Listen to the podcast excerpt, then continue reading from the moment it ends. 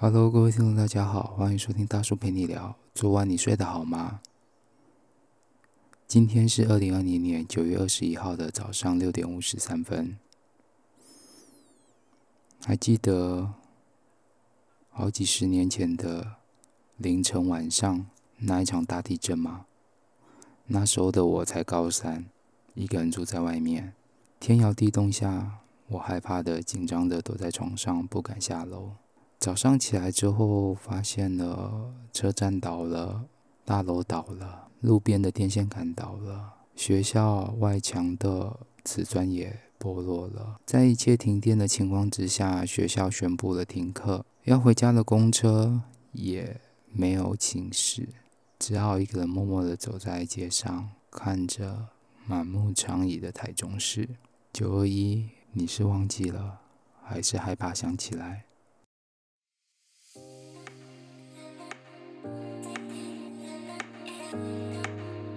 各位听众大家好，欢迎收听大叔陪你聊，我是节目主持人山姆大叔。这一个节目主要在分享两岸的工作、教育、家庭、爱情、生活等等面向的相关议题，希望你会喜欢，那也希望你可以持续关注跟收听。我们节目马上开始。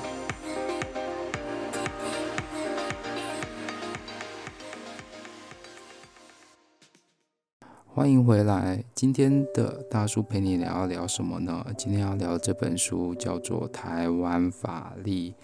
台湾法律。那这本书呢，其实在讲的是说法律历史上的今天，到底台湾发生了什么事情。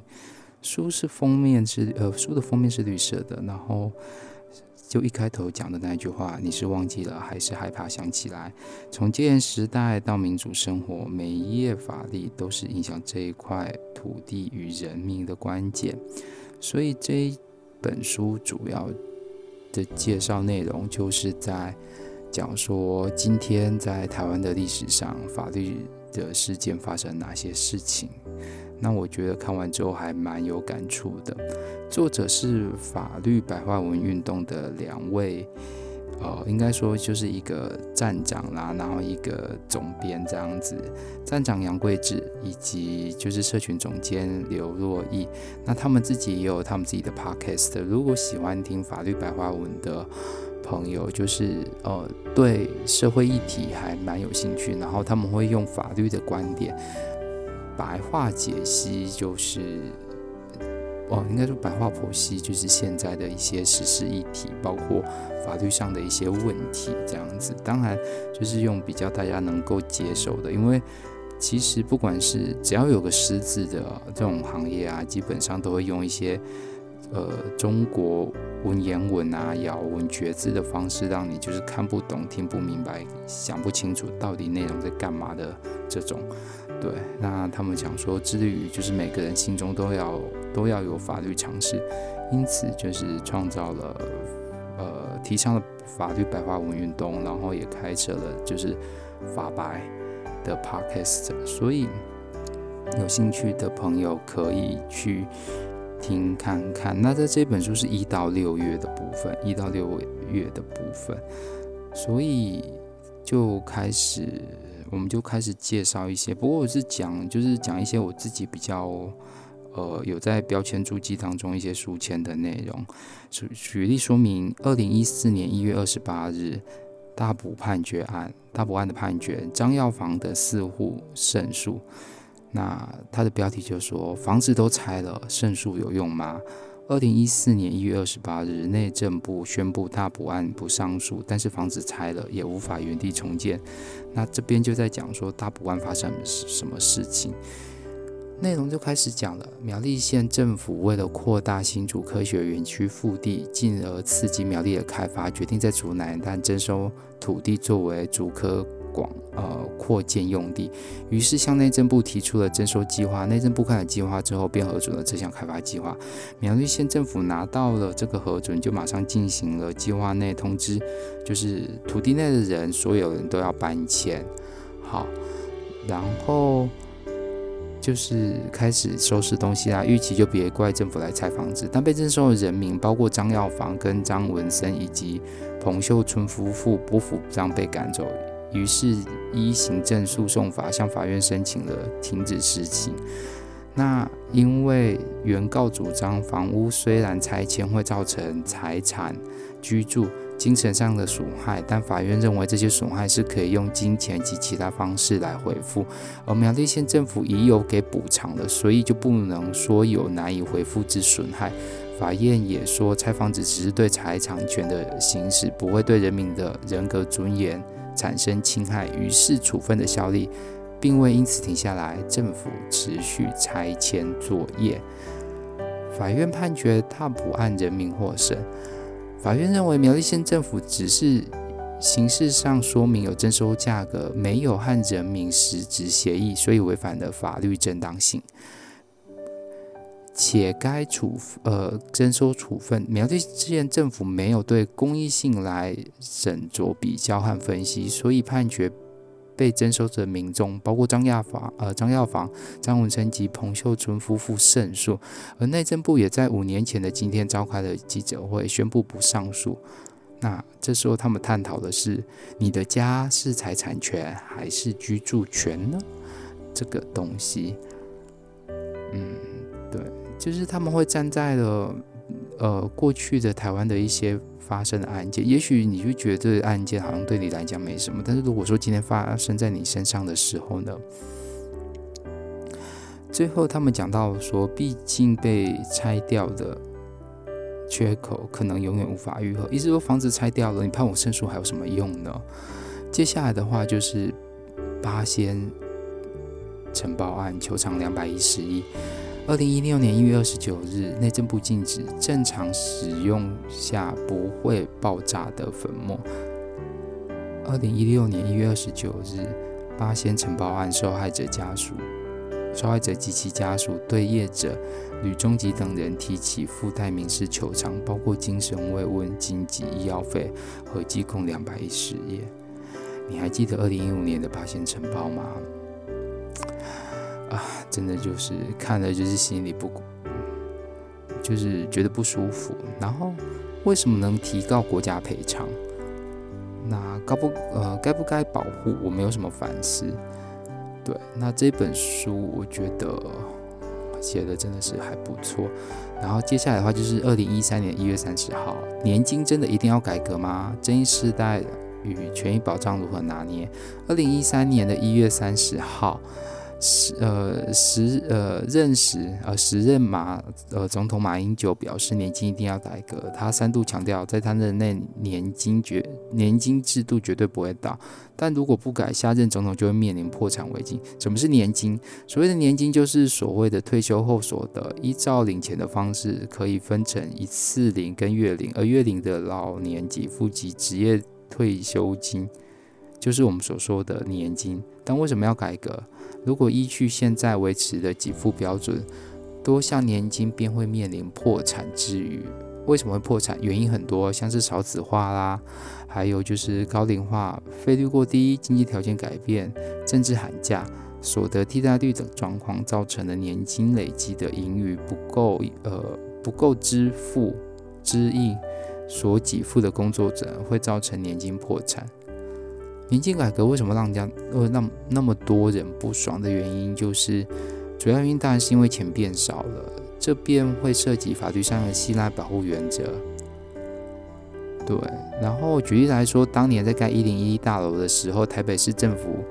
核准建造，但后来发现一零一大楼在飞机的航道上不能盖这么高，可是我又盖到了一半，你要叫我拆掉吗？可是如果不改会破产，改了又会影响大家权利，那该怎么办呢？世代正义如何维护？大法官曾经提到，世代正义的意思就是说，国家必须考量到每一个世代的利益，要能相互平衡，包括说钱，也包括说环境、有限的天然资源，都是要让未来世代有发展的可能性。所以他们在考虑这件事情的时候，其实就会考虑的蛮多。当世代正义碰上了公共利益，要怎么来拿捏，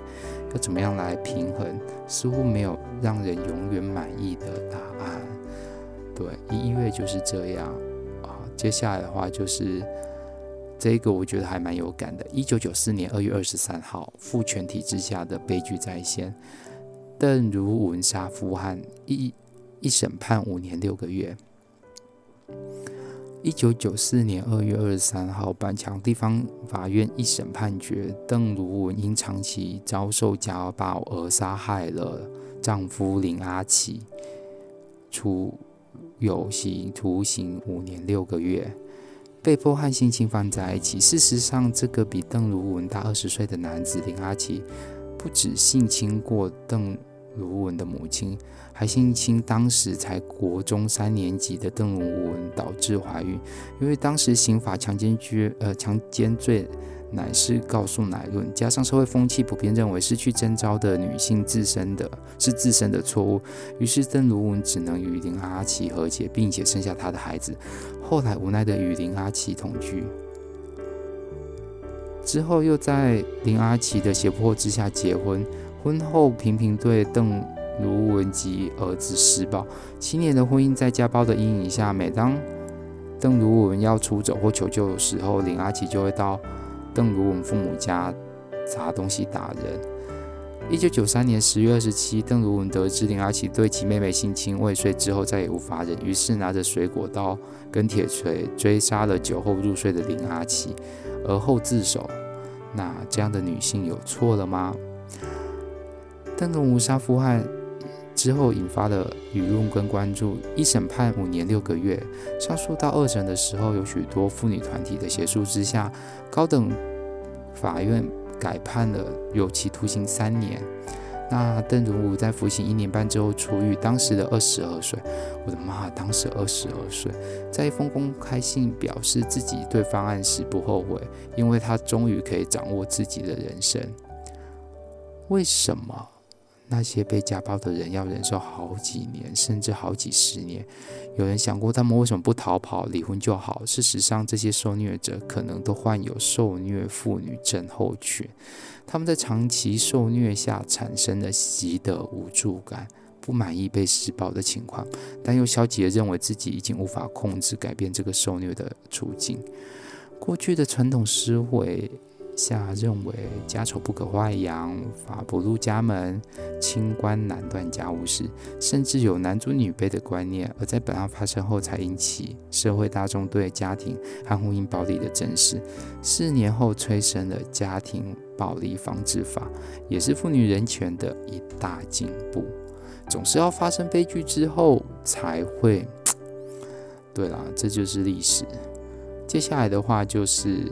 三月份的二零一七年三月十一号，新北市开下第一枪，下班后传赖也是加班，所以老板下班后不要传赖给我。二零一七年三月十一号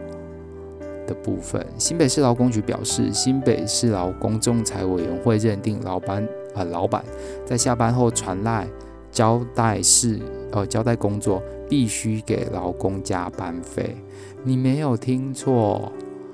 绝不给下班的科技业。新北市有一位电子制造业的工作的助理 A 先生，常常在下班后还会接到主管加班的工作的 LINE。 根据仲裁委员会的计算结果，平日他多加了三百五十八分钟，而假日到了一千零七分钟，然后发现人生就这样白白浪费。 A 先生除了一天到晚被主管利用用赖远控容之外，后来被资遣，一气之下他把对话记录截图作为证据，要雇主交呃就是雇主交出加班费，却被资方拒绝。后来双方劳资调解破裂，于是合意交付仲裁。最后仲裁委员会根据 A 先生的提供计划记录，认定了他下班还收到主管交办的工作赖，于是在工作场域外提供劳务。意思就是说啊，意思就是你只有肉体离开公司，你的灵魂被赖关在公司里，并且依照通讯软体对话的频率次数、通话次数，以一分钟 一点七五 元的薪资计算的话，那资方总共要额外吐出两千五百九十八元的加班费。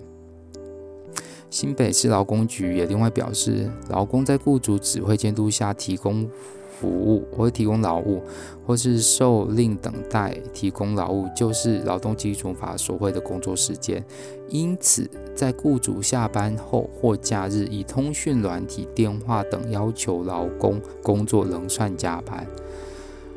科技始终来自于人性，科技很方便，但是科技带来的后遗症也会造成你的不便。或许在台湾，所有人对工作的思维必须要有所改变，这样的状况才好改善，否则科技的便利都只会变成老板控制员工的利器。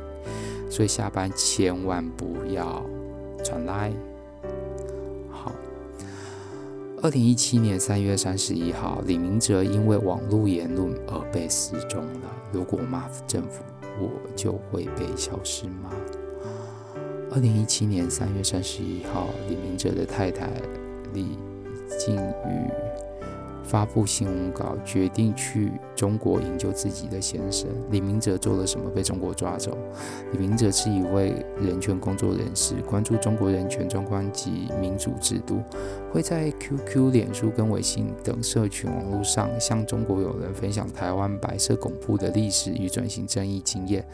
也会证书给换捐赠给中国维权人士。因此中国认为李明哲通过社群网络平台大规模毁谤攻击中国政府和国家社会制度，煽动他人颠覆国家政权，然后李明哲就失踪了。对，这件事情还在持续当中，然后他的妻子就也到中国去，但是一直没有找到，就是有看到他，但是也是还蛮困难的。最后这件事情最后国台办表示涉及从事国家呃危害国家安全活动而被拘留，其后在同年十一月底被判有期徒刑五年入狱，成为第一个以颠覆国家政权罪入狱的台湾人。小心被和谐。你敢想象有一个台湾人因为在社群媒体的就是社群平台上的言论被逮捕并行刑吗？台湾因为有法律保障，如果警察逮捕你，会告诉你应有的权利，暂时拘束也不会超过二十四小时，就算超过也需要开庭羁押，由法官来决定。你也可以请律师帮你打羁押庭。种种的法律制度可以确保一件事情，你就是不会被平白无故的消失。但是李明哲就嗯惹到了中国，没有办法。对，那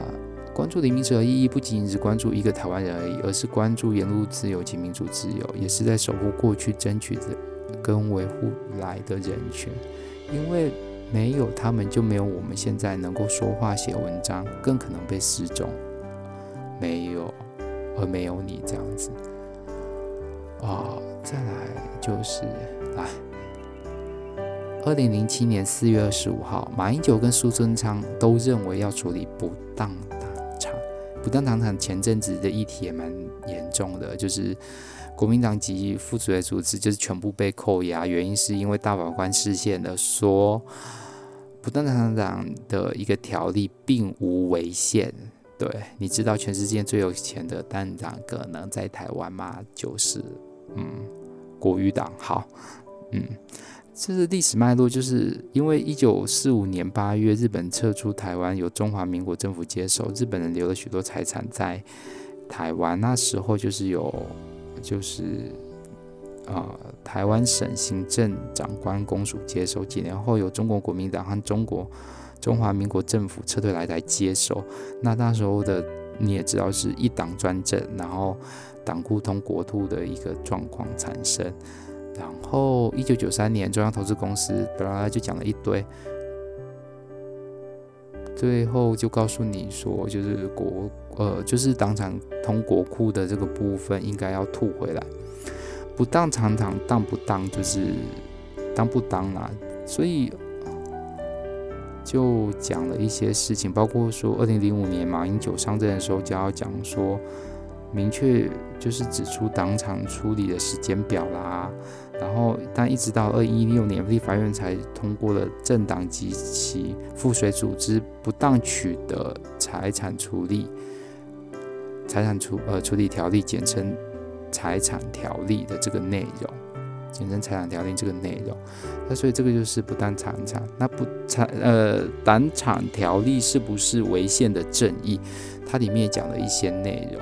对，我就觉得可以看一下。然后再来的话就是阴魂不散的四十三年动员戡乱时期的结束。一九九一年四月三十号。李登辉宣布，李登辉总统宣布了废除动员戡乱时期临时条款。一九九一年四月三十号，我那时候才不到十岁，对。那这篇我觉得写的也不错。再来就是，呃，敏感话题来了。一九八九年六月四号，六四天安门事件，一场大屠杀。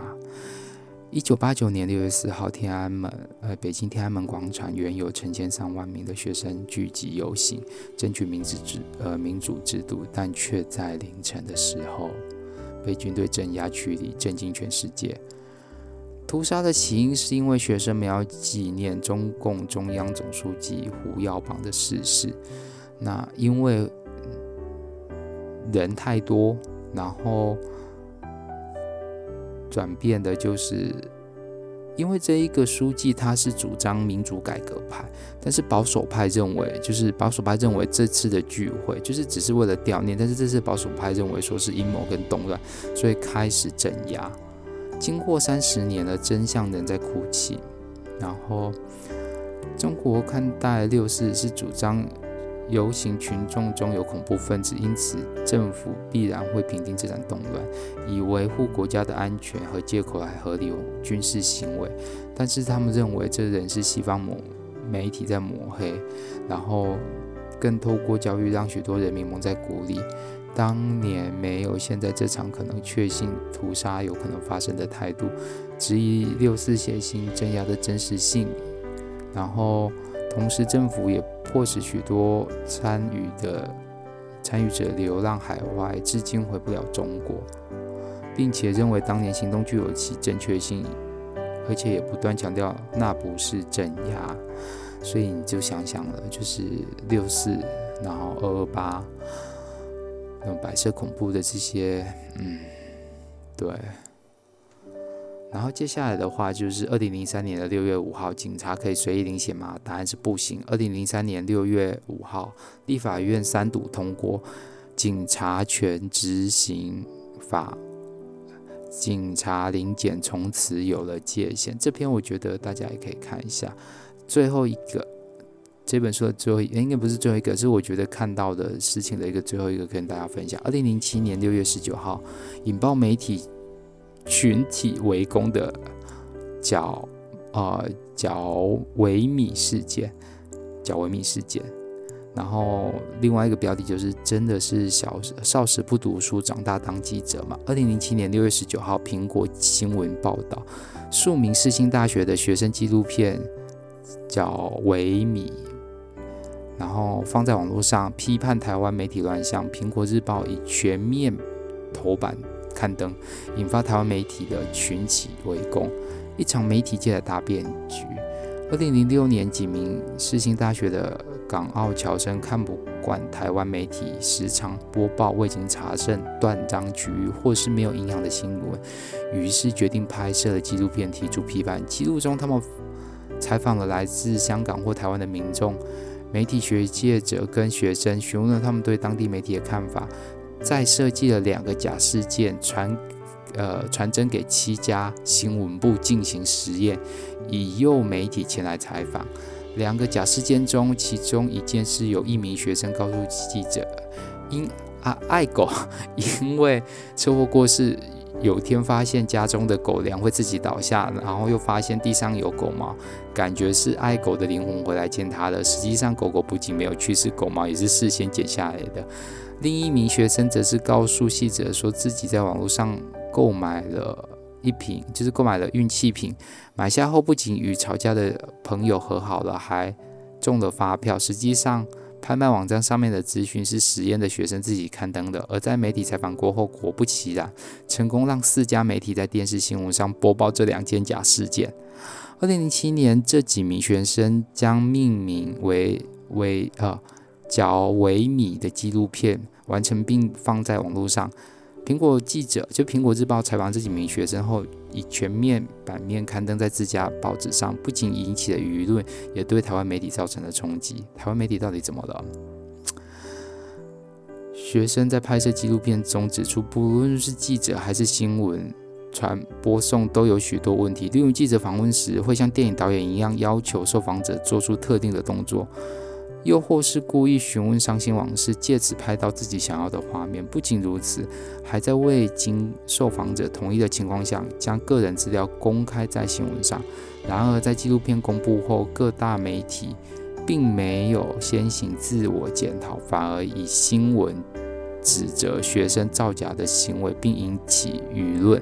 而四家播放媒体当中，只有一家表示歉意。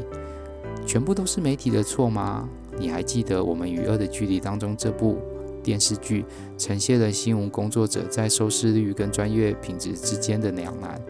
民众说总讨厌看新三色和偏颇不实的新闻，但却为何又对频频这类新闻不信任的媒体买单呢？华视新闻主播也表示，观众想看优质的新闻，那媒体在做的同时，也是让收视率重挫，让新闻团队不禁迷惘。台湾民众的胃口就是如此。有没有想过，什么样的政治，什么样的新闻，其实就代表了我们有什么样的一个人民呢？这是今天要跟大家分享这本书的，就是我觉得还不错的其中一篇。那他洋洋洒洒的就写了蛮多的内容，包括说中国血腥镇压西藏，以及我是中华还是台湾，讲的就是冬奥的一个部分。那真的可以影视归影视，政治归政治吗？嗯，包括说奢侈税可以打房吗？台湾真的是诈骗天堂吗？讲的是之前有一批呃有一群人在国外被诈，就是在国外然后诈骗集团，但是抓回台湾之后无罪释放，因为没有犯罪事实。好，在台湾没有犯罪事实，然后。国家机器似乎都很厉害，就是议员爆料是假的，一国两制没有法治，拆不拆迁该怎么办？对，然后包括说，当一个景美女中学生断魂在军事馆，以及将近两百位警察的贪污涉及，所以这些就是让你回忆一下，就是从你以前到现在新闻上报道那些事情，你会觉得好像离我很遥远，然后又觉得没有关系，但其实其实。说真的，都是跟我们生活当中息息相关的事。好，那这个就是台湾法律法律历史上的今天一到六月，有点枯燥，有点硬，但是我觉得内容写的还蛮有趣的。哦，对我来讲啦，那如果说你有兴趣的话，就可以去呃购买他们的书，或者是上电子图书馆去免费借阅，可以十五天免费看，免费还。好，那我们今天分享到这边喽，谢谢各位，下次见，拜拜。